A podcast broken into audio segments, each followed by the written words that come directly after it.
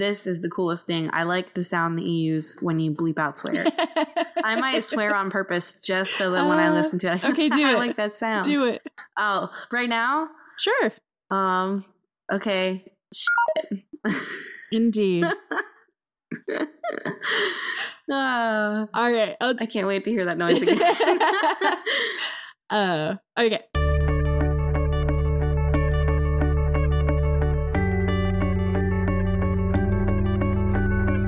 Welcome to Less Than or Equal, the podcast about pursuing equality in geekdom by celebrating the diverse and their accomplishments. I'm your host, Aline Sims, and today I am joined by Nicole Tomp- Tompkins.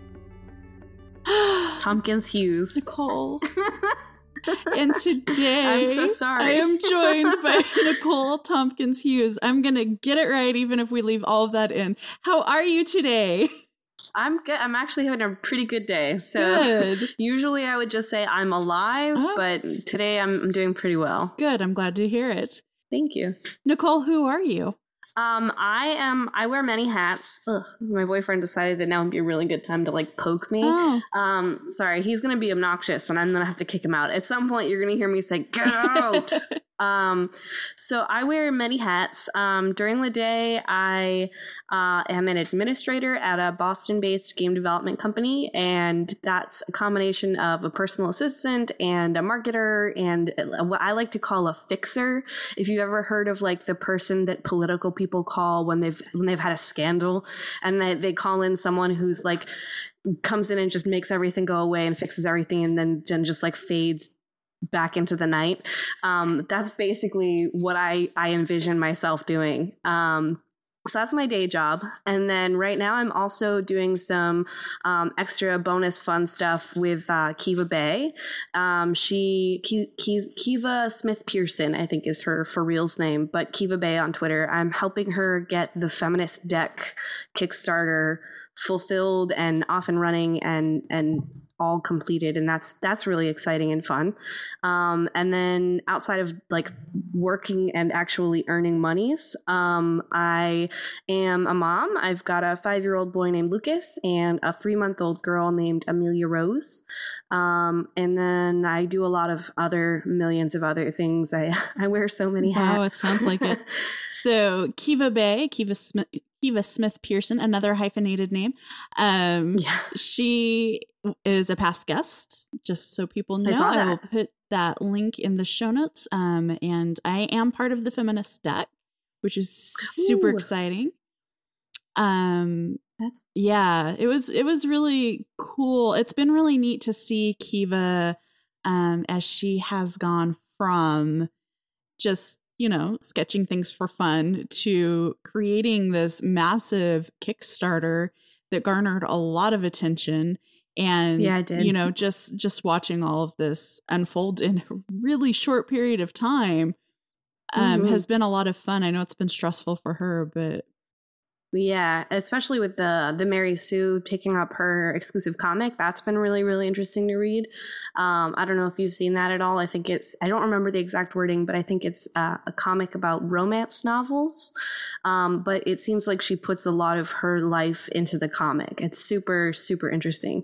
Um, I like one of the things I love about the internet that I also kind of hate about the internet, but mostly love is connecting with people that you would never, ever, ever have run into in a million years. Um, like I know that through Twitter, I've talked to you, Aline, a lot, and we found out that we have a lot of things in uh-huh. common that are mostly bad things, but they're things in common nonetheless. Um, and that Kiva and I have a lot of things in common. She's uh, been talking a lot recently about um, her issues with an eating disorder. And so we've been talking about how we've both kind of struggled. Um, and, you know, she's, she's been in abusive relationships in the past. And so it's really weird how the internet can bring people together. Um, Um, just, I know Ken Gagne has been on your show in the past, um, and PAX East. I met him randomly at PAX East, and now we're like really good friends. And um, most of, this is where it becomes bad. Most of my awesomest best friends that I love talking to live all over the country, and so I can never hang out with them. I can never like say, "Hey, I'm going to come over and watch a movie" because I'm in a bad mood. I just kind of have to be like, "Oh, it's eleven o'clock here, so it's it's seven o'clock or or eight o'clock there. I guess I can call and hope that I'm not waking them up or hope that they're not putting their kids to bed. And so sometimes I sit in my house and say, damn you, internet. Um, yeah. it's, it's hard. It is hard. I, I understand. I work, uh, I work remotely, and I have, you know, a small group of friends in Montreal. I have a small group of friends in Toronto, and then I have Toronto. I know I say the T like a bad American, but um, and then and then like I have a lot of friends, and it's just kind of all Boston is another kind of center, but then it's just kind of like everywhere dispersed. Portland, yeah. Okay, so I've got Portland, Montreal, Toronto, Toronto, Boston.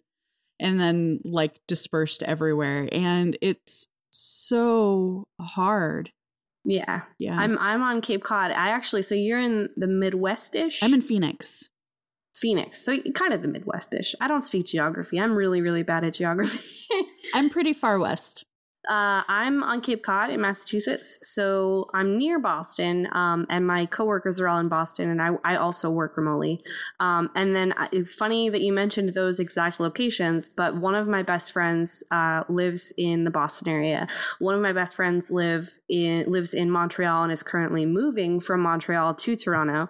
And then my awesomest best friend lives in Seattle. Um, and so it's like every, I've got these like pinpoints, like I got to go here and I want to go there. It's not gonna happen. Yeah, but anyways, I digress. Yeah, no, I totally get it, because I've also got, okay, well, so and so lives in Germany, and this person is in Scotland. Ugh. And yeah, yeah, it's it's rough. You know what's cool though? You get to hear a lot of neat accents. I, I know, when you get us all in the same room, it's really interesting. It's really interesting because mm-hmm. you know, yeah. Yeah. Yeah. The accents are wonderful. Sometimes I just want to sit here and like tap my fingers together, like just keep speaking. Uh-huh. Just I'm not going to say anything. You go right, right ahead. Yeah. Yeah. We don't need to have a conversation. This can totally be a monologue. Yeah. You just exactly just keep talking. I'll listen. Okay. So now I'm done being creepy now. We can talk about normal stuff. So let's talk about, since this is where I met you initially, was at the PAX, after the PAX parenting panel. Yes. Um, let's talk about that a little bit, because one of the things that um, I thought was really cool about the parenting panel from like you in particular and other parents um, on the panel was like, there were um, there were questions from the audience, because I, I only got to see the last half of it, but people were like, well, what do you do when you're when your kid wants to your boy wants to wear nail polish? And, you know, there were There was a father on the pan- panel who was like, I, I paint his nails. And you were yep. like, you know, my son likes to dress up, so I make sure he has dresses. And um, just kind of the thing I loved was that it was just like this accepting, accepting place where all of the parents on the panel were just like, my kid gets to be who they are. Yeah. Because that is not my experience of parents as a former childcare worker in a very conservative place. Uh I saw gender roles enforced a lot, like, mm-hmm. you know, kids barely able to stand, boys barely able to stand holding dolls, and like parents coming in and yelling because they were playing with girl toys. And, you Ugh. know, really, really, really bad, really bad. And of yeah. course, this is more than a decade ago, too. So I think that we've progressed a little bit further than that. But first of all, how did you get involved in the parenting panel?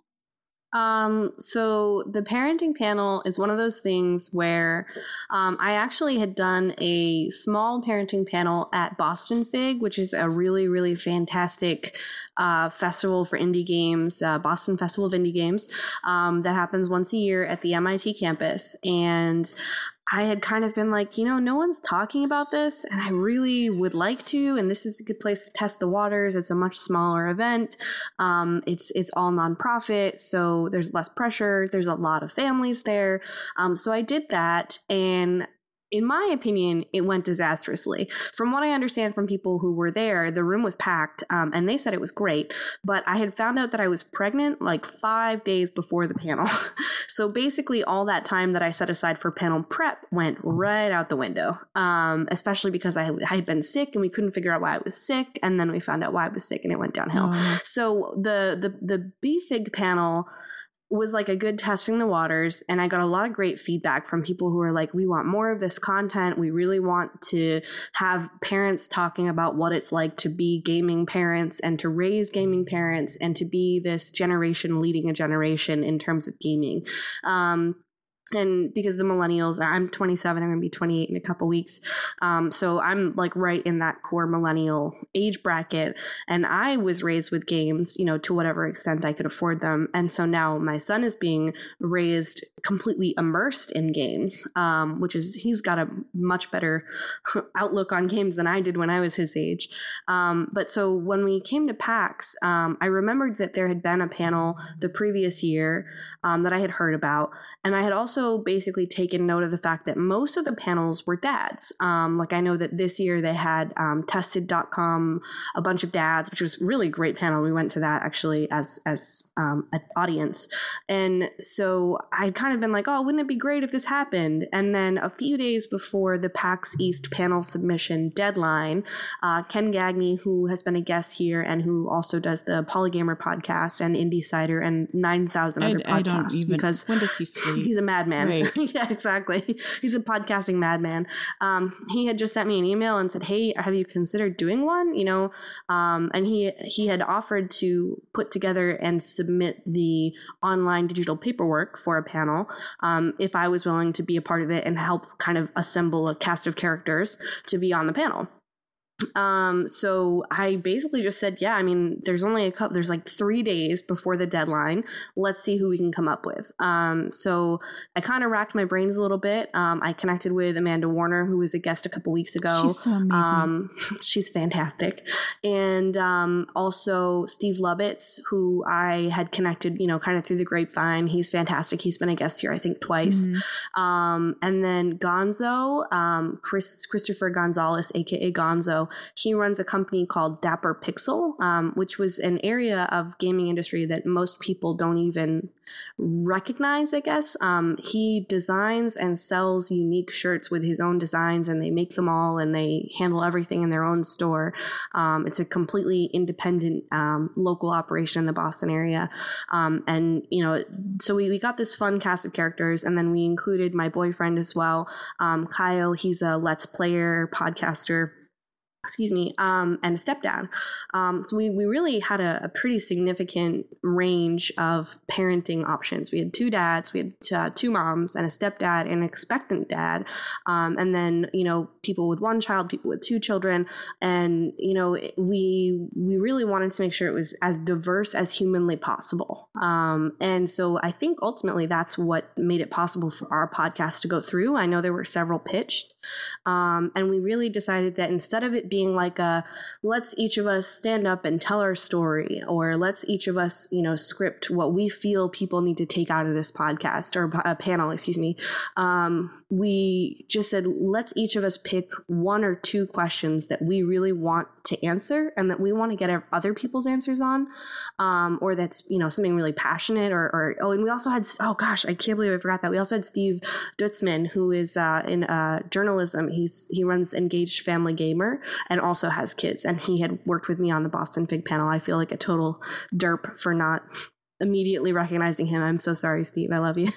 um, and so we, we decided to make it a conversation. Um, so we, we organized the panel in such a way that we all came up with some questions, and then we voted who liked which question best. So it was completely, you know, I guess democratic in nature. Um, and so we each got to make sure that everybody had one major question that was asked. And a lot of us had the same questions. They were, they all overlapped. And, um, then no one got to see the questions in advance. Uh, one person asked to see and review just because they felt like it would make them more natural um, when they were when they answered. But everyone else was hit with surprise. So we we put it all together, and then everyone answered the questions live for the first time, which was really cool. So what was the reception to the panel? Um, surprisingly well. Um, when we were, we were, you know, getting ready, and we were all kind of hopped up on this imposter syndrome meets you know, high school kids at a science fair kind of vibe. And people were lining up. There was a line outside, and we just kept kind of like creaking the door open and be like, oh my God, there's so many people out there.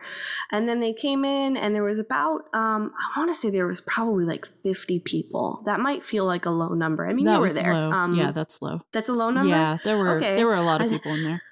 I was super excited. Um, and like, and some people had showed up just because they were, you know, friends of a friend or a friend who were there for PAX and didn't have anything better to do. Um, but there was a lot of, we were really genuinely thrilled with the amount of people who, like couples who showed up. Um, we had a lot of dads. We, we asked at the beginning, you know, who here is a mom, who here is a dad, who here has kids, um, who here has, you know, a niece or a nephew or a godchild. And, and virtually like ninety-five percent of the people in the panel had a child in their life in some capacity, um, or were expecting a child. And then it was interesting also the fact that there were some people there who did not have children, um, which kind of, you know, just increases the awareness that, you know, talking about parenting in gaming especially, um, is something that's that's becoming more prevalent, not only for the parents, but for the non-parents who are realizing that maybe this is something that's going to matter to them in the next few years, and they want to get abreast of it. Um, but it, we were completely blown. I, we were talking for, for, I think we still talk sometimes about how blown away we were, um, even now as we look to next PAX East and do we want to do it again? Um, but it was amazing. The, the questions that people asked at the end were really insightful. Um, and we had an absurd amount of people who waited around after the yeah. panel and were, were wanting to talk about, you know, I had a couple come up to me and ask my boyfriend and I, you know, this is what happens with us and what do you guys do? And we were just like, holy moly. Uh, First of all, we're not experts.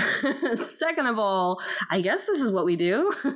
Um, so yeah, it was it was really uh, inspiring, I guess is the best way of putting it, to see how many parents wanted to talk about it and were willing to take time out of their busy PAX schedule to do so. So that was really cool. Yeah, I was super shocked. So I had plans to meet up with with Steve Lubitz and Amanda after the panel. We were going to go down to the board game section and pick, you know, pick a game and just play for a little bit. And, um, and so, you know, I was waiting around and waiting around and waiting around. And I was just like, wow, you know, it, it was, it seemed so well received. Um, and people really genuinely had a lot of questions. And I wonder about how much of that stems from, I guess, games are still stigmatized, mm-hmm. and parents are told not to let their kids play games. And I think that some of that was like people looking for reassurance that, you know, your kid is going to be okay if you allow them to play games for, you know, whatever is right for your yeah. family. Um, I think that in, uh, it's interesting that you mentioned the, you know, the idea that people are told that their kids shouldn't play games. Um, It's, I feel like we're at a, a precipice now where there's this old school of thought where my parents and my grandparents are like, get outside, don't play these games. Um, but then now my definitely, definitely my grandparents, but now my parents are more along the lines of like, oh, they really are getting something out of this. And now we, as people who grew up with games, um, and now have children, are, are recalling the benefits of games and recalling how much we got out of them. And now as adults are seeing the worlds that they open up for us, um, socially, educationally. People who struggle to learn can learn better with games sometimes. Um, and we're seeing the worlds that can be opened up for our children when they game, not only just for having fun, but for being successful and positive members of society in a million different ways. Um, learning good, good and bad, learning social skills, learning bad social skills and how to avoid bad social skills, um, and finding community, uh, especially in a world where, you know, it's very possible that in the next ten to twenty years, our children won't go to a brick and mortar building for school. They might stay at home and learn at home. Um, that's not an unreasonable consideration. Um, And to open the world to games and do it correctly is is really, really important, I think. Um, I wrote a piece for Polygon as a freelancer uh, back in September, um, right around the time that I pitched the panel, actually. And it was called um, How to Not, I don't remember what the title that they went with, but it was basically how to make sure your kid doesn't turn into a monster or a victim on the internet. Uh, and one of the things that I discussed in there was the fact that um, Lucas's father and I I are divorced, and we have made a very, very strong effort to parent together, um, which was difficult for a while, but now we've, we've, in my opinion, I think we've done as best as can be expected for sure. Um, but much better than most people. You know, I grew up in a split household. My sister has grown up in a split household. Uh, my boyfriend has. And of all people, my ex-husband did not. So he had absolutely no understanding of how to parent separately and still parent together. um, and so we made a decision that um, either we could just pretend that the internet didn't exist until we had no choice, or we could allow him to slowly get introduced to games and slowly get introduced to online games, and very specifically teach him that the internet can be a really scary place, um, and that it gives people access to you to say things and, and do things that would be virtually impossible to do in person. Um, and so he's five. And so we haven't really started to get into the world of, you know, online interactions, but we have started teaching him that he can't play certain things because they're online and interacting with other people. Um, but he can play games, especially if they're offline. Um, right now he's big into Minecraft, and it's interesting to see how we can't hold him back from Let's Plays anymore. Um, but what we can do is use the YouTube for Kids app, which B T Dubs, I totally recommend for people who have kids who want to watch YouTube. Um, it's a kids app uh, available on iOS and Android, and it filters the YouTube videos so that the kids can only get to kids content. Um, and the icon actually looks just like the YouTube icon, which is really great when you've got a five-year-old who knows the difference. um, so he watches um, Stampy Cat, which I'm sure a lot of your listeners will know what that is. If you don't know what that is, it's a British guy who makes Minecraft, pretty much exclusively Minecraft L Ps. And I guess I read some bio about him because I was fascinated. And he basically found out that like kids were watching his Minecraft videos and parents were writing him and asking him not to swear so much. So he made a conscious decision to stop swearing and stop doing crude things and to restrict his channel a bit more spe- specifically so that he could monetize and, and really go ahead and go to the bank on these kids watching yeah. his Minecraft videos. Okay. And now he makes like a million dollars a year. Oh, geez. um, I need to get into Minecraft. Clearly Minecraft videos, and there's a bunch of them. Like there's the diamond minecart. Like I don't basically like when our parents would look at us as kids and be like, who are these Spice Chicks and who are these, you know, Backstreet and Sync Boys? Like, what is this? This is me and him talking about Stampy Cat. And I'm like, what the, f- what are you doing? What is, who is this guy? And he's like, oh, that's so-and-so. And he comes over and eats cake. And isn't that funny? And I'm just like, no, it's not funny. Like, what are you doing? But then, you know, I'll, I'll be like, gosh, go, go do something useful. And that's, you know, my parents' version of get outside and do something useful is him, is me saying, get off your iPad and I don't know, build a mount, build a castle or something. But then what's really neat is he'll get off of his iPad and he'll stop watching the Let's Plays and he'll go into creative mode on Minecraft and he'll build a fire truck that works. And he's five. And so he'll build this fire truck and then he'll be like, look, when I step on this pressure plate, it'll spit water. And I'm just like, yeah, okay, sure it does. And then he'll do it. And I'm like, what? How did you learn that? He's like, oh, Stampy Cat showed me on his videos. And I'm like, I don't, sure, Stampy Cat for everyone. Okay. Like, I'm on board now. Um, so it's it, we're in this really weird place where kids are accessing the internet way earlier. Mm-hmm. Um, Lucas started using my iPad when he was a year old, and I was because I couldn't stop him. So I can only imagine what Amelia Rose is going to do, because now we've got three iPads. So I mean, it's it's it's we. I feel like I feel like the bottom line is that we have to, as parents, be ahead of the curve mm-hmm. and embrace it, so that we're not our parents saying, "No, you can't play that N sixty-four. Get on your bicycle and ride around by yourself until dark." Like right. it's it's kind of the same thing. We're sending them out into this internet landscape by themselves. themselves way earlier than our parents sent us out. Um, and in, I'm sure in twenty or thirty years, people will look at our, our upbringings and their upbringings and say like, wow, I can't believe my mom let me watch YouTube or whatever. YouTube for kids. That was, that was incredibly irresponsible. um, but for now, I mean, what else are we going to do? Right. It's interesting. So I listened to a podcast on Relay F M called Reconcilable Differences with John Siracusa and Merlin Mann. And Merlin's daughter is, I think, about Lucas's age, maybe a little bit older. And he talks about how she does these things in Minecraft. And he's like, I have no idea how she mm-hmm. did that. Like, she's so good at it. And I have no clue how to even get started with it. And I'm just like, yep. Yep. But, you know, so I am of an age, I'm several years older than you. And um, so we got, um, we got internet access when I was thirteen or fourteen. Mm-hmm. Um, and I don't know, I don't remember my mom ever like cautioning me about people, like, but I knew things like don't use your real name. And because it was right when mm-hmm. the news was really starting to get toward like pedophilia and, you know, yeah. like, you know, this kind of stuff. And we watched the news every night. So I was like, okay, I can't use my real name and I can't do like all of this stuff. But I do wonder what she would have been like um, if the internet were ubiquitous like it is now when I was growing up, because she was always she's an early childhood specialist, and she was always like, no, video games are great, video games are good for hand-eye coordination, and you know the, yep. so she was always like on board with all of that. But um I don't know what she would have done, and you know, really you do the best you can. Absolutely. um Lucas has been a guest on my boyfriend's Let's Play series. They're doing They have a, a previous series called twenty-three years of Sonic, where they played every Sonic game ever. Oh, gosh. Um, yeah, I know. It's an undertaking. And now they're now these idiots are doing every Mario game. Um, and I think they're finally in the N sixty-four era. But um, a year and a half ago, they were doing um, Mario Paint and Mario Preschool and a bunch of the learning games from the Mario series. I've never even heard of Mario Preschool. Right.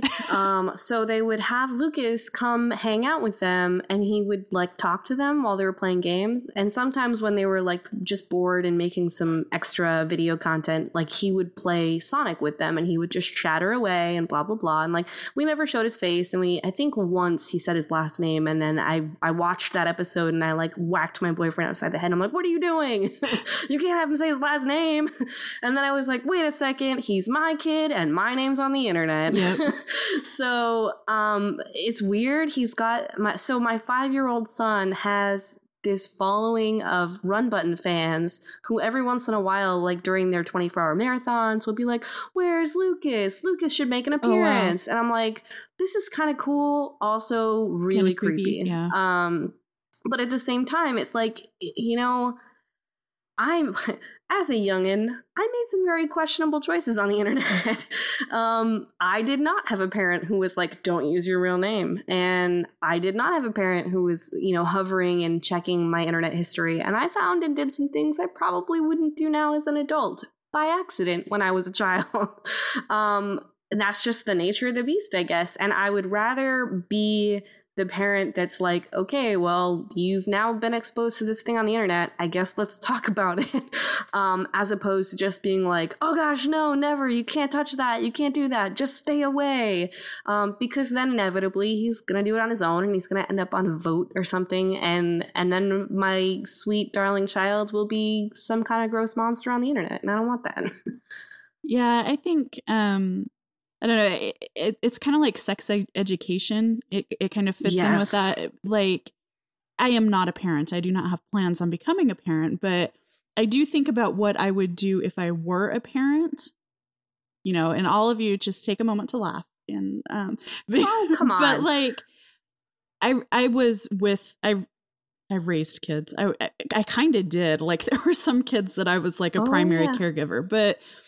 You know, I think about things like sex ed and and internet education, and I'm just like, I feel like you just have to lay out the facts, and you have to trust your parenting that you have, you know, mm-hmm. you've instilled logic and, you know, reason and ethics in these kids, and it's better to arm them, you know, f- forewarned is forearmed. Absolutely. You know, and arm is the word that I always use. Yeah. You have to arm them with knowledge. Yeah, exactly. You you tell them what they can expect.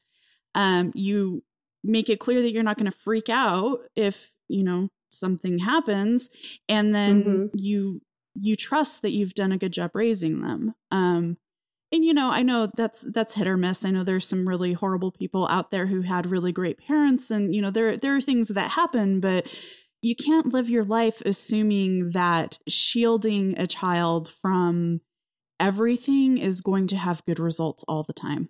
Absolutely. Honestly, I think that's one of the worst things yeah. that you could possibly do as a parent. Yeah. But I mean, that being said, each parent has the absolute right and responsibility to raise their child the way that they yeah. feel is appropriate. So don't nobody get their pitchforks. Um, personally, I, from experience, especially believe that as a parent and as a child, that not knowing something as a child makes it A, that much more appealing, um, and B, that much more important in your life. Um, and as a parent, you know, trying to hide things from him. Um, and I feel like I feel like the conversation will get will eventually get to this point, but like trying to hide from Lucas the fact that there will be people who don't understand him and that don't accept him, um, even at five, trying to hide that from him feels irresponsible.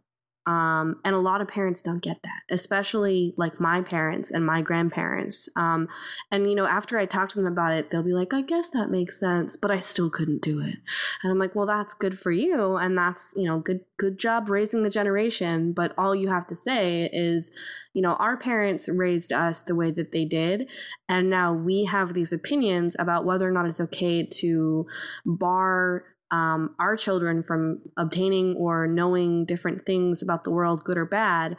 Um, and more often than not, in my opinion or in my belief, our experiences as children factored that. Like, I'm not so old that I don't remember very explicitly moments in my adolescence where I said, I would never do this to my child. I would never treat my child this way. Um, And as a, as a parent now, there are some times when I have definitely eaten my words, mm-hmm. um, but there are some times when I look back and I'm like, nope, I'm definitely not doing that. That was the right call. I'm not going to do that. um, and hopefully I won't live to regret that. Well, I think, I genuinely think that most people do the best that they can. I, Absolutely. ninety-nine percent of people in whatever they're doing, I believe they do the best that they can. Um And I can't, I can't judge that, you know, I, I can't, um, well, absolutely. I do, but I shouldn't, I guess is probably more do accurate. Privately behind closed right. doors where no one will find out, right. but in public, absolutely. You're doing you. Right. Yeah. Like, yeah, you know, um, so you talked about how there are some things that people might not accept about Lucas. Is that something that you want to talk about on the show? Sure. Um, so Lucas is, um, we, he falls into a category that, uh, the millennial generation has labeled a pink boy, um, which is kind of a neat terminology. I actually really like it. Um, and it's basically, you know, I, I was a tomboy growing up. I raced B M X bikes for, for a very considerate period of time. I wore mostly guys' clothes. I had short hair. Um, you know, I, I was a badass. Um, and so I was a tomboy, and girls who dress like boys, act like boys, whatever, they are still in two thousand fifteen, excuse me, typically called tomboys. Um, but boys who uh, were sensitive or played with dolls or liked, you know, feminine colors or had typical, pre- had atypical preferences like doing drama or, you know, being an artist, um, dancing, things like that, you know, when I was younger were called, you know, sissies or, right. you know, like pretty boys or princess or whatever. And, you know, at the time people, and in some places people still don't think that that's a derogatory statement, but it really is a derogatory statement, not only towards the boys, but also towards the girls, that it hurts by making it seem like that acting like a girl is less than. Um, but so now we have this awesome term called pink boy. Um, it's not derogatory in any way. Uh, in most cases, it actually does identify a color that a lot of boys who prefer um, typically feminine things, uh, a lot of boys do like pink or purple um, or pastel versions of colors that are traditionally attributed with boys, like blue and green um, and orange even. I don't know why orange is somehow a boy's color. Um, so he's a pink boy. Um, we've, you know, we use that terminology around him, but we try not to use that terminology at him. Um, and so he just knows what he likes. Um, some of the things that he likes, and these are mostly just things that he likes that have been constant for more than a month or so, which in a five-year-old's life is pretty important. Right. yeah. Um, he loves uh, Hello Kitty. He has a Hello Kitty clip-on on his backpack. He also, right now we just started using a sticker chart for him, and he has two sheets of Hello Kitty stickers, um, and those are his, his and these are amazing. I love these. Um, he also likes My Little Pony. He doesn't love the shows. Um, my boyfriend tried to get him to watch the shows because my boyfriend's got a little My Little Pony love going on. Who, um, I, I everyone should. I who believe. Doesn't, right? Yeah, in this office, there's um, there's a Funko Doctor Hooves, and if you know nice. what Doctor Hooves is, Doctor we Hooves can be friends. Amazing. um, so you know he has a My Little Pony um, Rainbow Dash clip-on on his backpack. Um, doesn't love the show, loves the ponies. He also loves Thomas the Tank Engine, not as much as some of the other stuff, but he does like it. He likes trains in general a whole heck of a lot. Um, he also loves Legos, and he likes the color pink, but over the course of the last couple of years, some people made some comments to him that made him feel as though that wasn't okay, or that he couldn't be vocal about how much he likes the color pink. So he calls every shade of pink red, which makes it really challenging when we're trying to identify what he really wants. Um, but he will pick up something that is just hot pink and say, I love this red one. And so we'll get him that one. Um, and, you know, he, he has a Batman lunchbox, but he also has a purple plaid dress in his closet. So he he kind of has a, a range of interests that in my in my worldly view, I'm just like, he likes kid stuff. Mm-hmm. Um, but in society, they want him to be a thing. They want him to be a label that they can fit into a box that makes them feel more comfortable with themselves and with life and with being around him. Um, so we call him a pink boy. Um, so for him, that's no big deal. That's just his life. That's what he likes. Um, you know, he was in a tap ballet combo class, and someone in his extended family made some comments about how ballet class is only for girls. And he is a very sensitive kid, and he took that very literally and very directly. And he refused to do the ballet portion of the class anymore after that. So he stuck with tap, and he just had his dance recital, and he did a tap dance recital, and he had a bright blue sequin shirt, and he did a little tap dance. Um, and we got the D V D back, and he wants to watch that D V D every single day. um, you know, he's he likes what he likes, and it seems like even when people deter him from the idea of what he likes, he, if we find a way to enable him to go back to it in a way that he, it's almost like he's not conscious of the fact that he's enjoying himself and the fact that he's doing something that he's previously been told isn't okay. Mm-hmm. Um, then he, he wants to do it. Like every time we would leave dance class, tap would end and he would leave, and the girls in his class, and, and unfortunately he was the only boy in his class, but the girls in his class would keep dancing, and they would switch into their ballet shoes and they would do their ballet routine. And so every once in a while he would stop and he would ask if we would lift him up so that he could look in the little window. Mm-hmm. So that he could watch them do their little routine. But he just was like, nope, I don't want to do this. This is for girls. I can't do this. Um, and so honestly, as a parent, those circumstances just absolutely break my heart. Um, it makes me really sad that he was enjoying ballet class, and he was definitely like, he was confused about it in his own head. I feel like he was kind of like, I'm the only boy here. That seems weird. Um, but he was pushing through, and he was he was going into dance class, and he was coming out with a smile on his face. And he wasn't asking to leave early. He wasn't at home saying, I don't want to go, don't make me. Um, and that to us says a lot, because he's very vocal about his preferences. He's very sure that what he wants. Um, he also has long hair. His hair right now is about chin length. He has straight hair. When he was uh, younger, he had curly hair, and he looked like Heath Ledger. And right? Yeah, I have the best away. picture of him. I know. I finally cut his hair. The first time I cut his hair, his hair straightened out within like forty-eight hours, and I just started bawling. Oh, no. Um, I was, it was a wreck. Um, so he, generally speaking, the shortest his hair has ever been is just below his earlobes.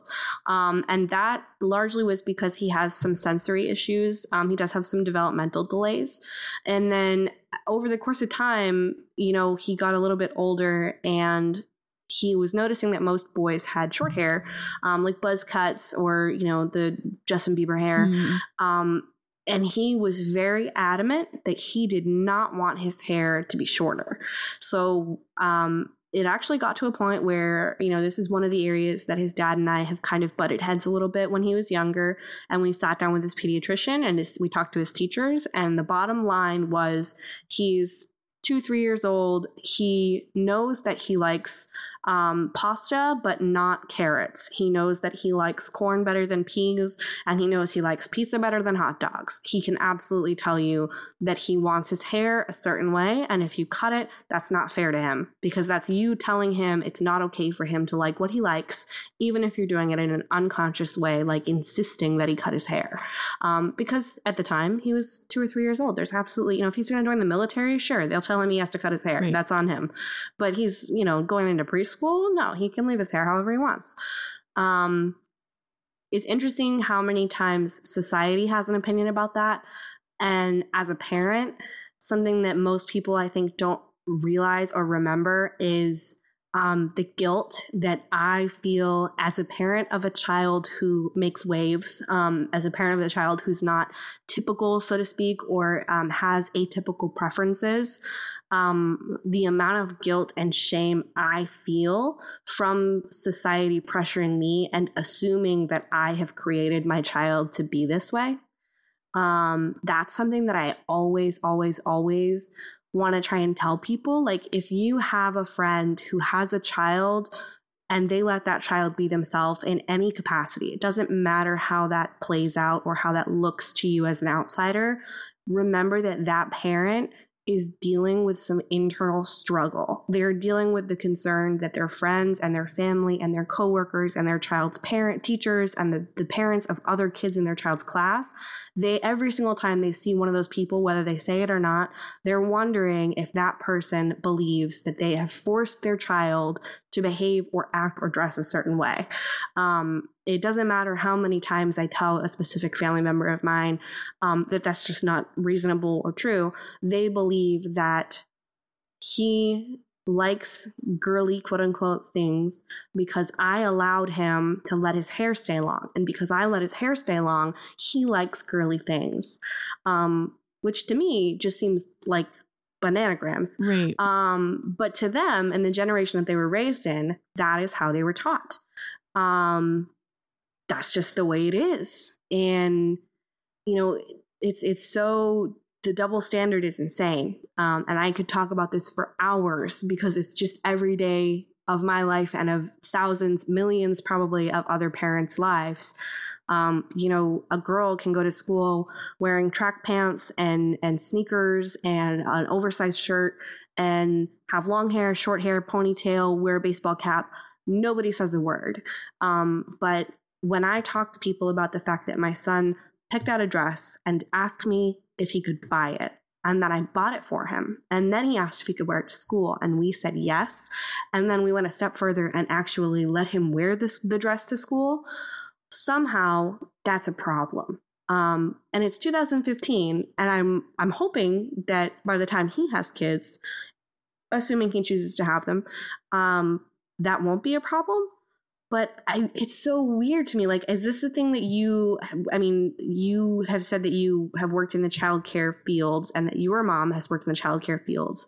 Is that a thing that you, like, what's your take on that? I'm so curious to get outside opinions. On which part? Basically the idea that in twenty fifteen, a girl can wear pants and a shirt that are boy-like in nature and it, nobody bats an eye. But the minute a girl, a boy puts on a skirt, it's like all hell breaks loose. Yeah. So, um, you know, I'm so far removed from my early childhood background, but I can tell you that's part of why this show exists is because it's all gender stereotyping, right? It's, um, I think that part of the reason it's okay for girls to wear masculine things is because because we encourage girls to be more boy-like. And I'm I'm yeah. quoting, you can't see me, but I'm doing air quotes with my fingers. um, but, and this goes back to what you were saying earlier, boys are not allowed to be what our society currently considers feminine. Boys are mm-hmm. supposed to be boys, you know? And absolutely, um, and it it makes very little sense. Um, it, it doesn't make any sense if you really think about it. But you know, yeah, but, for sure. But in those standards, you know, there are things that exist for girls. So you can you can go in a really baggy T-shirt and baggy track pants if you want to. But if you want to wear baggy track pants and a, a tank top and you're showing your collarbones, well, that's not acceptable because that's too tempting for boys. And yep. so we've got we've got a lot of work to do around um, letting people be who they are and who they want to be. Absolutely. And we have a lot of work about destigmatizing um, what is or or changing, I guess, not not even necessarily destigmatizing, but changing our thoughts about what is girly and what is mm-hmm. what is the opposite of girly, boily. That's not a word. But, you know, like masculine, right? What we've got. And why is that that we've got girly and we've got masculine? That's, yeah. you know, things like that. So we've really got yeah. we've got to change what we think of as, as feminine and what we think of as masculine. And, you know, just earlier this week, Target was like, hey, we're going to take. I was just going to say, isn't it amazing? That. Target was so like, awesome. We're taking down the pink and blue backgrounds and we're not, yep. you know, the toys are no longer going to be explicitly gendered. And it's not just toys either. It's bedding, right? Um, housewares, basically everything but clothes right. are being destigmatized or whatever, delabeled. Yep. Which is which is awesome, you know. And it's not, I guess, it's hard for me. My mom and I have had these conversations um, over the last year because I've started paying more attention to the like the toy aisles and clothes Um, for kids and that kind of thing. And um, I don't remember things being pink and blue as much as they are now. Exactly. And she she says, yeah, there was definitely kind of that gender stuff happening. But I was into the Teenage Mutant Ninja Turtles and I was getting the Teenage Mutant Ninja Turtles, you know, games and, mm-hmm. and action figures and, you know, because that's what I liked. And so that's what she bought me. Yeah. And you know, and, and some people thought that was weird. Um, she did get criticism for that. So, um, yeah, I, I think, I think it's social conditioning, and I do think that it's getting better by inches. Mm-hmm. Um, and I, I don't, you know, I can't say how it'll be in twenty or thirty years, but I hope that it's considerably better than it is now. I, I am fairly optimistic. I think there will be significant strides in the next five years, but that's cautiously optimistic. And that's just based on the, the progress that's been made in the last two years alone. Um, so I have an interesting question. So um, when you were growing up, were you more of like a tomboyish? Were you more of a mm-hmm. traditional girl? No, I definitely um, more tomboy. Uh, yeah. I, so I, so it's interesting. Up until the first or second grade, I would not wear pants. I hmm. I don't. I think I have some sensory things because skirts are weird. Yeah, but I didn't. I didn't like say. the way pants felt, so I would not wear pants. I would wear dresses, and not not skirts. They were like dresses and yeah. socks. I I didn't like the way the seams felt on my toes. Mm-hmm. Um. I, after she would, after when my mom would cut my fingernails, I would cry because it felt funny. So I think I have some sensory processing things in my yeah. brain. I have neurological things, but, um, but that's so, very, very common. so, um, up until like first or second grade, I can't remember what, I wouldn't wear dresses. And then like, I haven't worn a dress since hardly, you know, like I can count on both my hands the number of times I've worn dresses in the last fifteen, twenty years. Um, yeah. But um, no, I was, I, w- I was climbing trees. I was digging in the garden. I was playing Teenage Mutant Ninja Turtles. Um, I, I was playing soccer. I was reading books. I did not like the color pink. I didn't, you know, and mm-hmm. I was, I was, I had short hair. So I'm curious, I'm curious to know if you got asked um, the same thing that I got asked a lot of. Um, As an adolescent, did you get asked by peers or adults, or even as an adult, did you ha- constantly have people who assumed that you were gay or bisexual? No. Um, really? And well, I, did you grow up in the Middle Western-ish areas? I, I grew up in um, I grew up in the West. I grew up in southwestern Colorado. Um, Colorado is a very conservative state. I grew up mm-hmm. in a very conservative part of a very conservative state. So Great. Um, fun for you. yeah. And I'm super liberal now. I have no idea how it happened. Like I am super, super liberal, but I grew up in a very conservative place. Um, so that's not really something people really think about in that area so mm-hmm. much, I don't think. But um, I was made fun of a lot for being smart. That's that's a thing I can identify with. Yeah, I was like, I remember very vividly, I've told this story on the podcast before, but I was in the eighth grade. I can remember where I was sitting in the library, and one of my classmates came up to me and he said, "Aline, you're really smart." And I was like, "Yeah." And he was like, "You must like opera." And I just, I remember what like an interesting connection. Tilt, right. I remember tilting my head and I was like, no. And he, and, and then he like turned away, like tur- walked away. Like he just delivered the biggest insult ever. And I don't know why that is seared in my memory, but I can remember it so vividly because it's hilarious. Like it never made yeah. sense. And now, like, you know, many years later, it's just hilarious, but that's funny. Yeah, no. And I was, you know, I've always, um, I've always been overweight. And so I think people just assumed that I didn't date people and that I was the way I was because I was fat and not because of anything else. Yeah. I'm sorry. Well, that makes me want to give you internet hugs. It's okay. Internet hugs, Aline.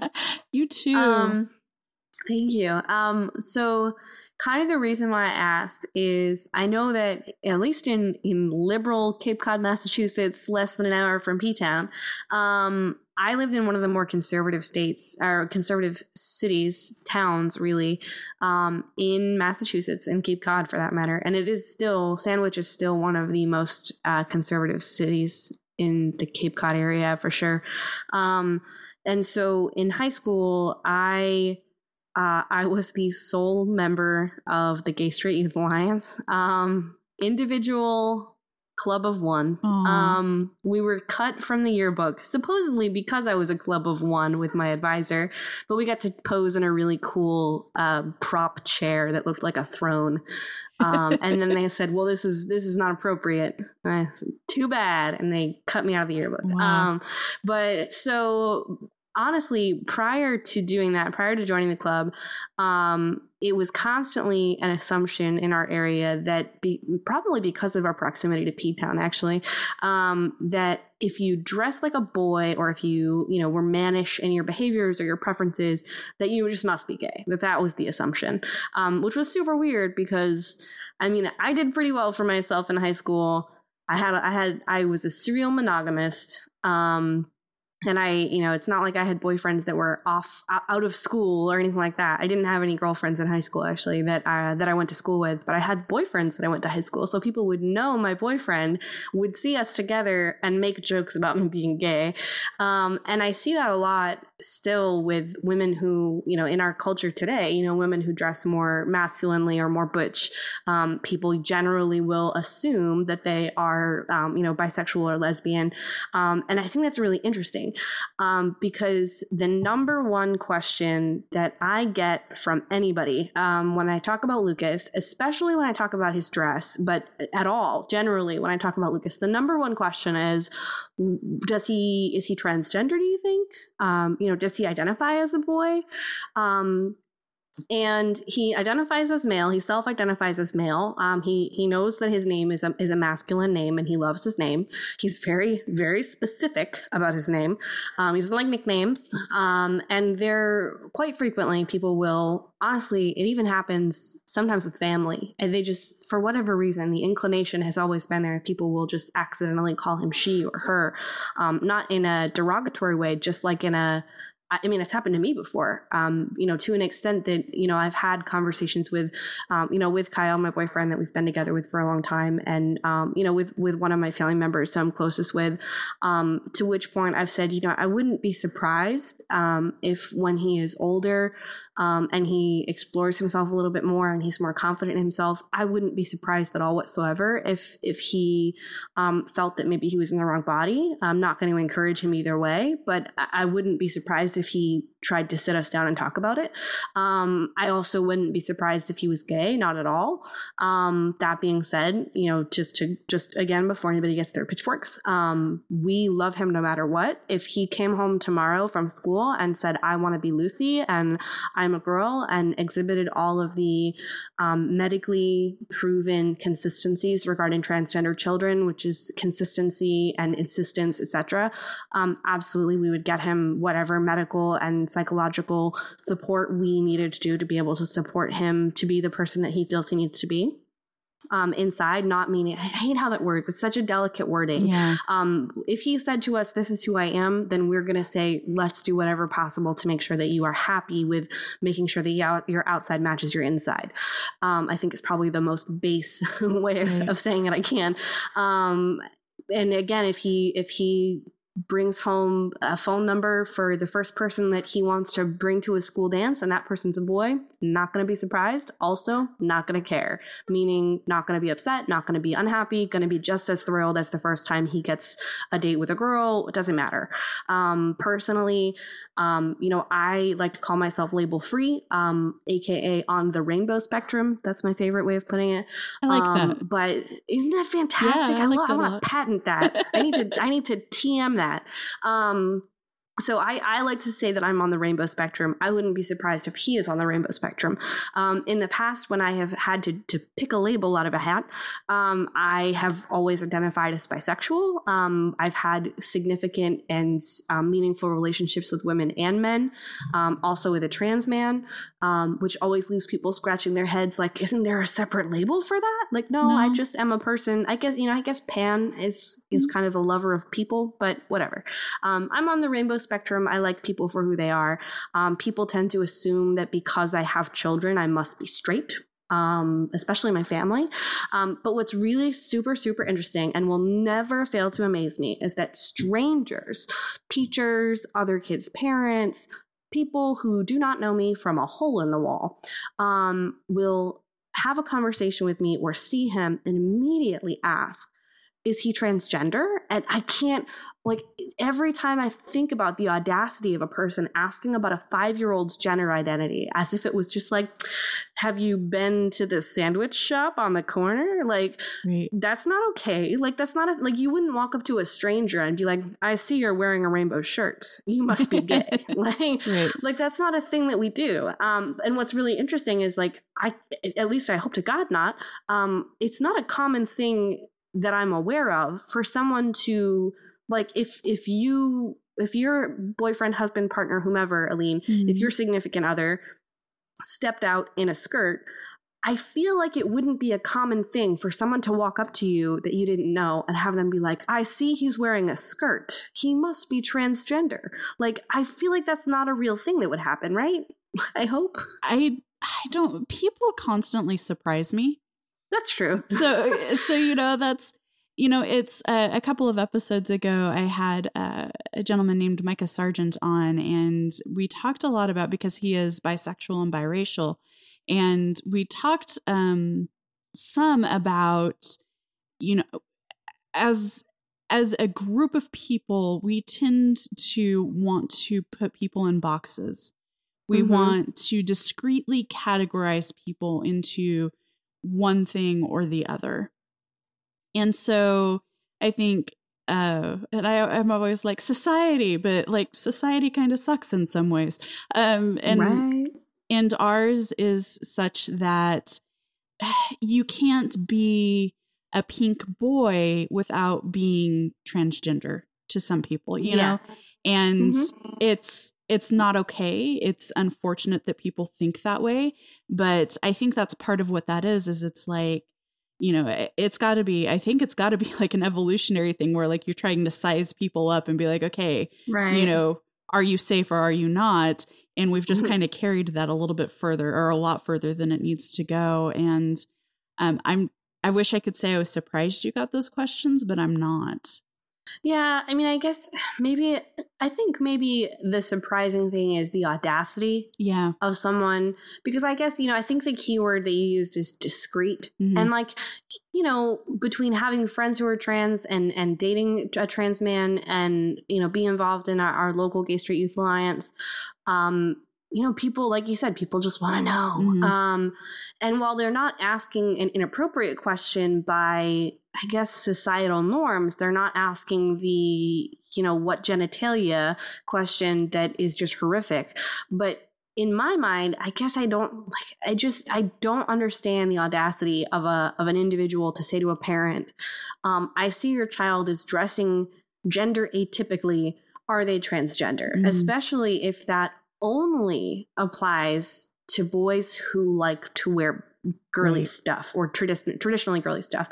Um, and what's super interesting is that um, the tendency for people to treat children, it's it's a double standard. Um, so like Lucas came home one day from school about a year ago and would not stop talking about a, new, a little boy that was new to his class. Um, we will give this little boy a, a, a misnomer. We will call this little boy John. Um, so he came home from school and was talking about John incessantly. John loves trains. John's really cool. John has a sister. We'll call her Jill. She's really cool. Um, I love him. He's the best ever. And so he was so excited, and he doesn't normally get excited about kids in this way as a result of some of his um, behavioral and developmental delays. And so we were like, fantastic. Let's do what, how can we foster this? Let's, what do we need to do? And he was like, I want to make John a card. And I was like, all right, let's get some paper. Let's get some markers. So he made John a, a card. He drew a train on a track. And it was one of the first times that he drew one hundred percent on his own, drew a train. Like I wanted to frame it and he wouldn't let me. Aww. So I had, to the extent that like he had me pull up a picture of Thomas the Tank Engine so that he could try and draw it to scale. Oh my gosh. Um, he was really, really focused on this. So he finished the card and he wanted to write to John from Lucas. And so we helped him. We told him what letters to write and he wrote all the letters himself. It was one of the first times he had also done that. And then he was like, I'm going to put it in my backpack and I'm going to bring it to school and I'm going to put it in John's cubby. And I was like, yes, this is awesome. And so as a parent of a child who struggles socially, I was just over the moon. And then he went to bed. And then I just sat there and I was thinking for a little while. And I was like, what if John's parents are not open-minded? What if John's parents see this note, this handwritten and drawn card from my five-year-old boy that just says to John, I think he wrote, I think he put a heart next to the from, but to, to John from Lucas. Um, And what if John's parents are upset? What if John's parents are homophobic and they instantly assume that my flaming gay child wrote their little perfect boy a train card and now they're going to be homos forever? Um, and I and I was like, and I have anxiety, like like for reals anxiety. I'm not just joking about that. Mm-hmm. Um, and so I basically spent the next three hours just sobbing. Like, what am I going to do? Like, I can't tell him, he can't give him this card. Like, this is one of the first real crises I had of trying to handle sending my child out into the world to be himself at risk that other people would try and cut him down. Mm-hmm. Um, and what was really interesting is, so my boyfriend trying to calm me down was like, he's five. People won't think that. And I kind of, you know, and I was like, oh, you're right. Um, and then the more I thought about it, I was remembering, you know, that my best friend makes jokes about how her daughter and my son are boyfriend and girlfriend, and that her daughter calls him her boyfriend. Um, and her daughter's five and a half.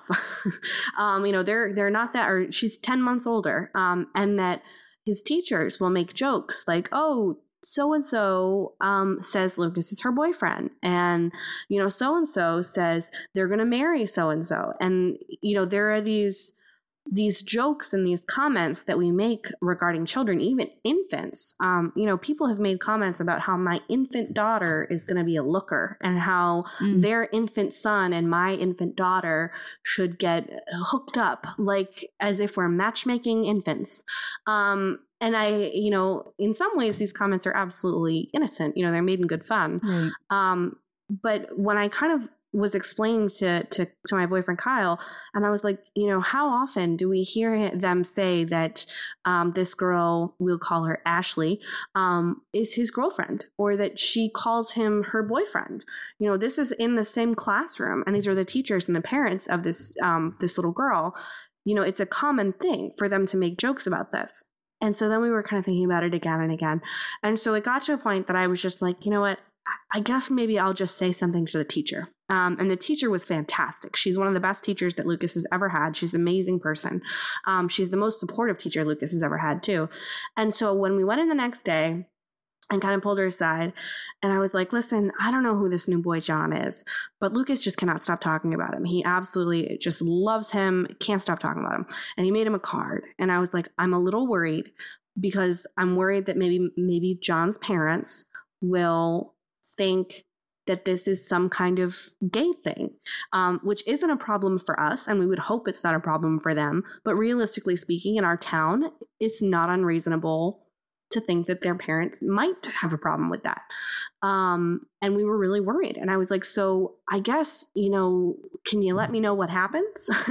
um, or if there's a problem, can you contact us and let us know? Because if we need to keep Lucas away from this child, you know, we got to figure out a solution for that. Um, you know, if it's something that the other child's parents have a problem with their friendship because of an implied, unreasonably, unreasonably implied, you know, sexualization of their friendship. Of a five-year-old. Of a five-year-old's friendship, right. Which, you know, as a human being, as an adult, I'm like, gosh, that's silly. Mm-hmm. Um, but it, it happens. one hundred percent it happens, as evidenced by people asking if my five-year-old is transgender because he wore a dress to school one time. Um, and she she just laughed. And I was like, why are you laughing at me? Like, I'm panicking. Why are you laughing? And she goes, um...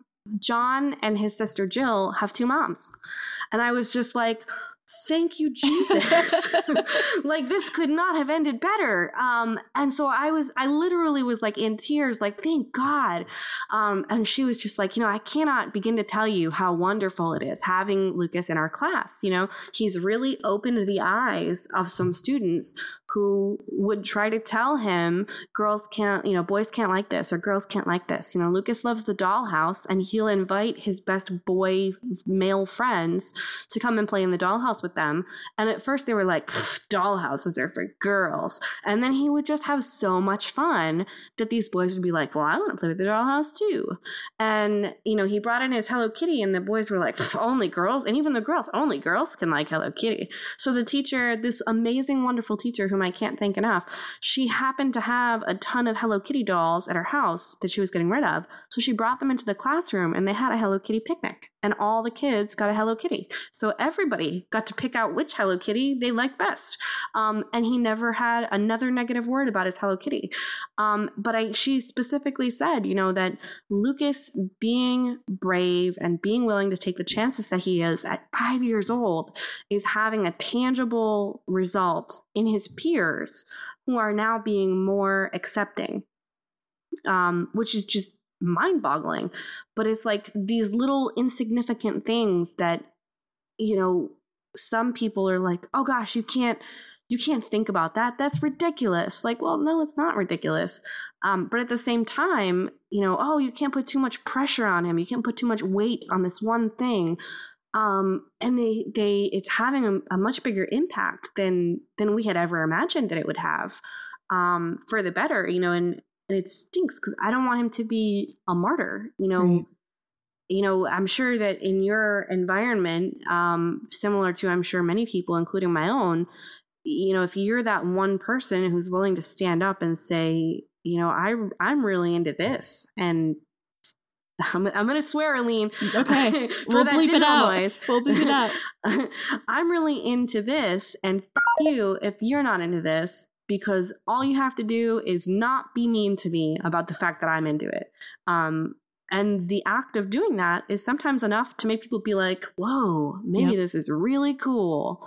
Um, so, I mean, I really hope that in five years, we have a much bigger impact because, you know, in five years, my kid will be in fifth grade and he'll be with puberty and with hormones and with other kids who are dealing with the same things, who are starting to kind of get on that path of becoming adolescents.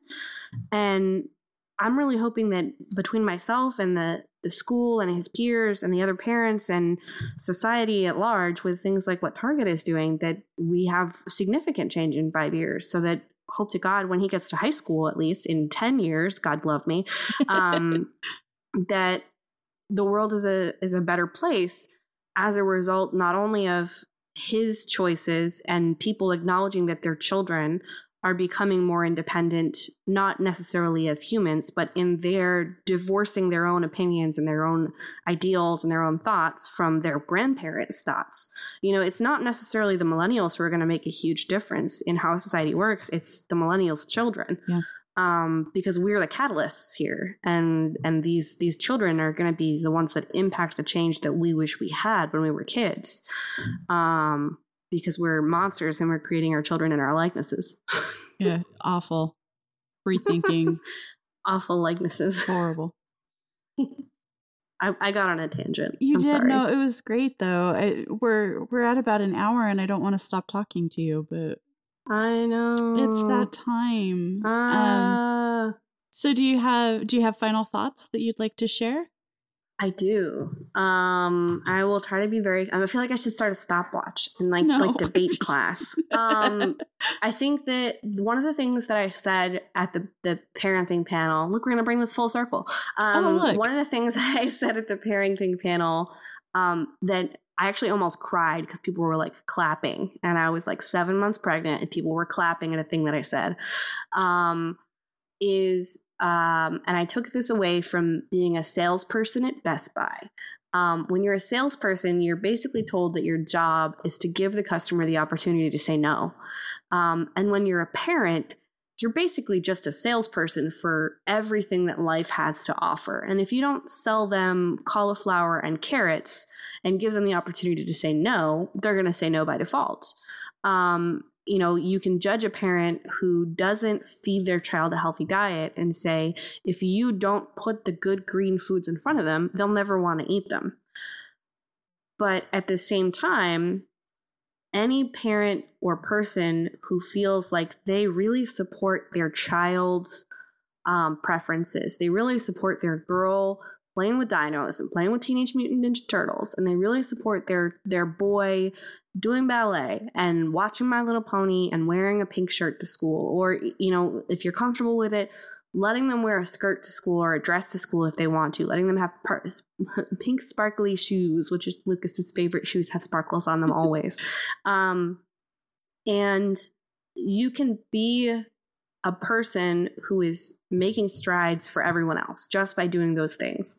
But you can be a person who's making strides for your individual child by giving them every single option available in the world and giving them the opportunity to say no without influencing them at all. Um, and what I mean when I say that is, you know, similar to what I said at the panel, um, if you are going to get your child dress-up clothes, um, and you have a boy, get your small, tiny boy child a tutu and a ballerina outfit or some fairy wings or a tiara. Get your, and what's interesting is I'm going to say this next part and everyone's going to be like, we already do that because we're empowering women. Um, get your girl a mechanic outfit and a doctor's outfit and an engineer or a scientist's outfit. And again, you know, you're all out there like, we already do this. Um, but most people aren't giving their boys the opportunity to be a ballerina. Not just a, I'm a boy wearing tights, but an actual ballerina with a typical, I'm going to wear a tutu and with a little tiara. Um, most, most people aren't giving their boys the opportunity to be a cupcake baker. And if you are a parent who is saying to their child who has said to you, Mom, I'm a boy and I love this pink shirt and I want to wear this pink shirt, and you let them, awesome. You are doing a great job. If you can take it a step farther and put in their shirt options, a pink shirt, a purple shirt, a green shirt, a blue shirt, a red shirt, you're giving them all the options and you're you're inviting them to say no. You're inviting them to take the power away from you. And then you're really giving them all the choices, just like with the dress-up clothes. You know, if you say to your boy child, do you want to be a skeleton for Halloween? And they say, no, I want to be a cowboy. Like, yeah, you're giving them all the options. Um, but if you give them, just throw it out there. You know, do you want to be um, Sophia the First for Halloween? She's pretty cool. Um, and they say, no, I want to be a cowboy. Good, good for you. Um, you know, if you want to be even more vague and just say, you know, do you want to be a fairy princess?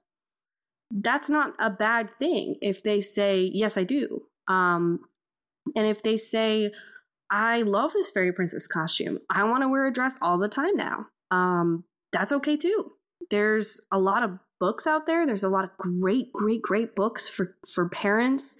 If you don't feel confident giving your child all the choices, the rainbow of choices, if you're not there yet, maybe try really, really hard to shuffle in some diverse books to support the support that you're already giving them. Um, you know, maybe read them King and King, uh, a story about a prince who has to get married so that his mom, who is the queen, doesn't have to be queen anymore. And he ends up falling in love with one of the eligible princess's brothers, and they become King and King. Um, you know, read them a story called I Am Violet, a story about a girl who's purple and her mom is red and her dad is blue. And she has a conversation with her peers about why she's a different color. Um, you know, have these books and, and have these conversations in whatever way your child feels comfortable.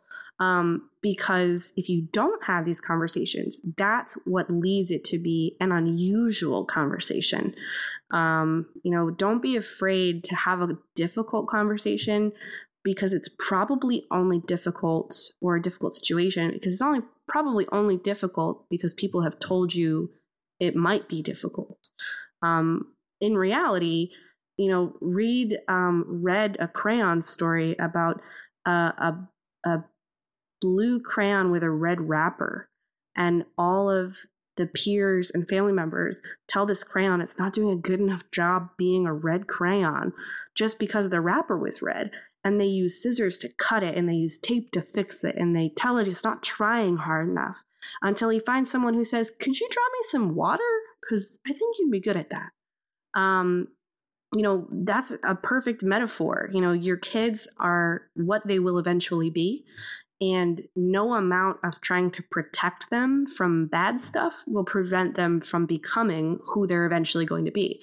And if they look back on their childhood and they remember the time that you let them go to school in a dress, or let them, let your girl, you know, go be involved in something traditional, go, go out for boxing or something, um, or will they remember the time that they really wanted to wear those purple sparkly shoes to school and you said no because there was a chance that somebody might make fun of them?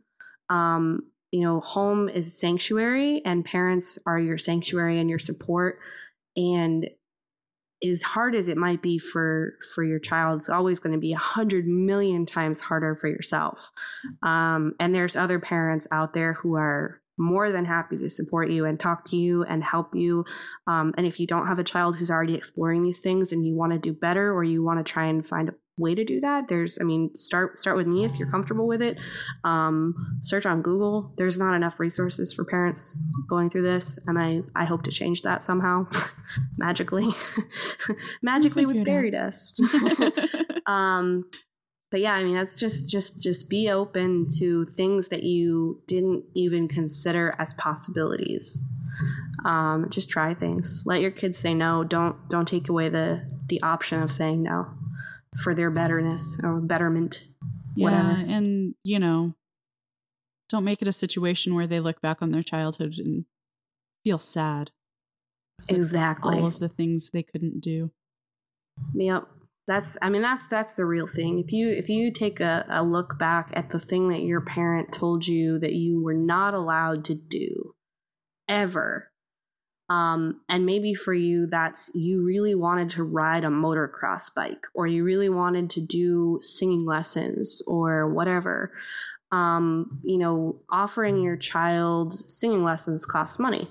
Offering your child the choice between the dress-up outfit that is gender typical or gender atypical is really just a matter of the cost of the choice, um, which for most people is free. You know, and, you know, buying your child an, a gender atypical or atypical preference toy or outfit or experience, you know, like a ballet class or like an art class or, you know, something like that.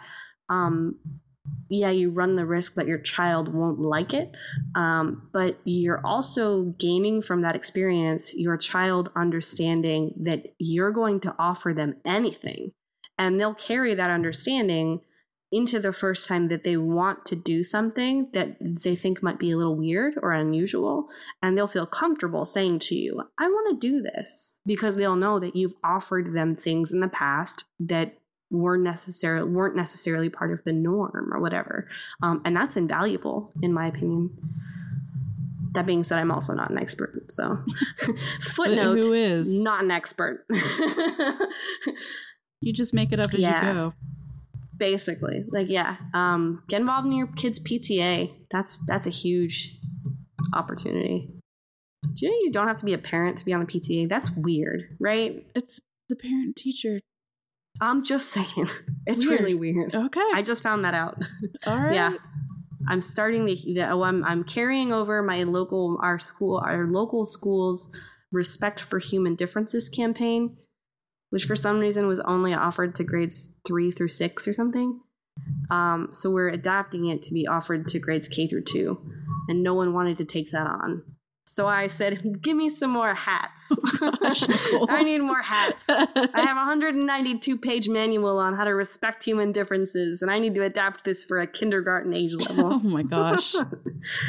But seriously, uh, P T A. Okay. So, Nicole, how can people find you online? Um, I have a French... I have a French Twitter handle, and I'm an idiot. Um, so my Twitter handle is at Sorient underscore Nim. And maybe, just maybe, Aline, you could be so kind as to put that in the description I, because it's French. It will be in the show notes. Perfect. Um, um, I'm also at um, c nicole wright dot tumblr dot com. And I think most of them, I can just add my Twitter on there. But that's some of my freelance stuff and some articles I've written for Pixelkin and Polygon um, and GameSkinny, uh, talking about some of this stuff sometimes. Okay. You can find the show on Twitter at Less Than or Equal. And if you have feedback, suggestions for guests, or would like to be a guest, please go to less than or equal dot com and fill out the contact form. The best way to get people listening to Less Than or Equal, if you are interested in doing that, is to tell them to listen to Less Than or Equal. So you could do that on Twitter or word of mouth or email or whatever you want. But if you have a few minutes, it would be wonderful if you'd leave a review or a star rating on iTunes. Thanks for listening. Until next time on an internet near you, I am Aline Sims for Less Than or Equal.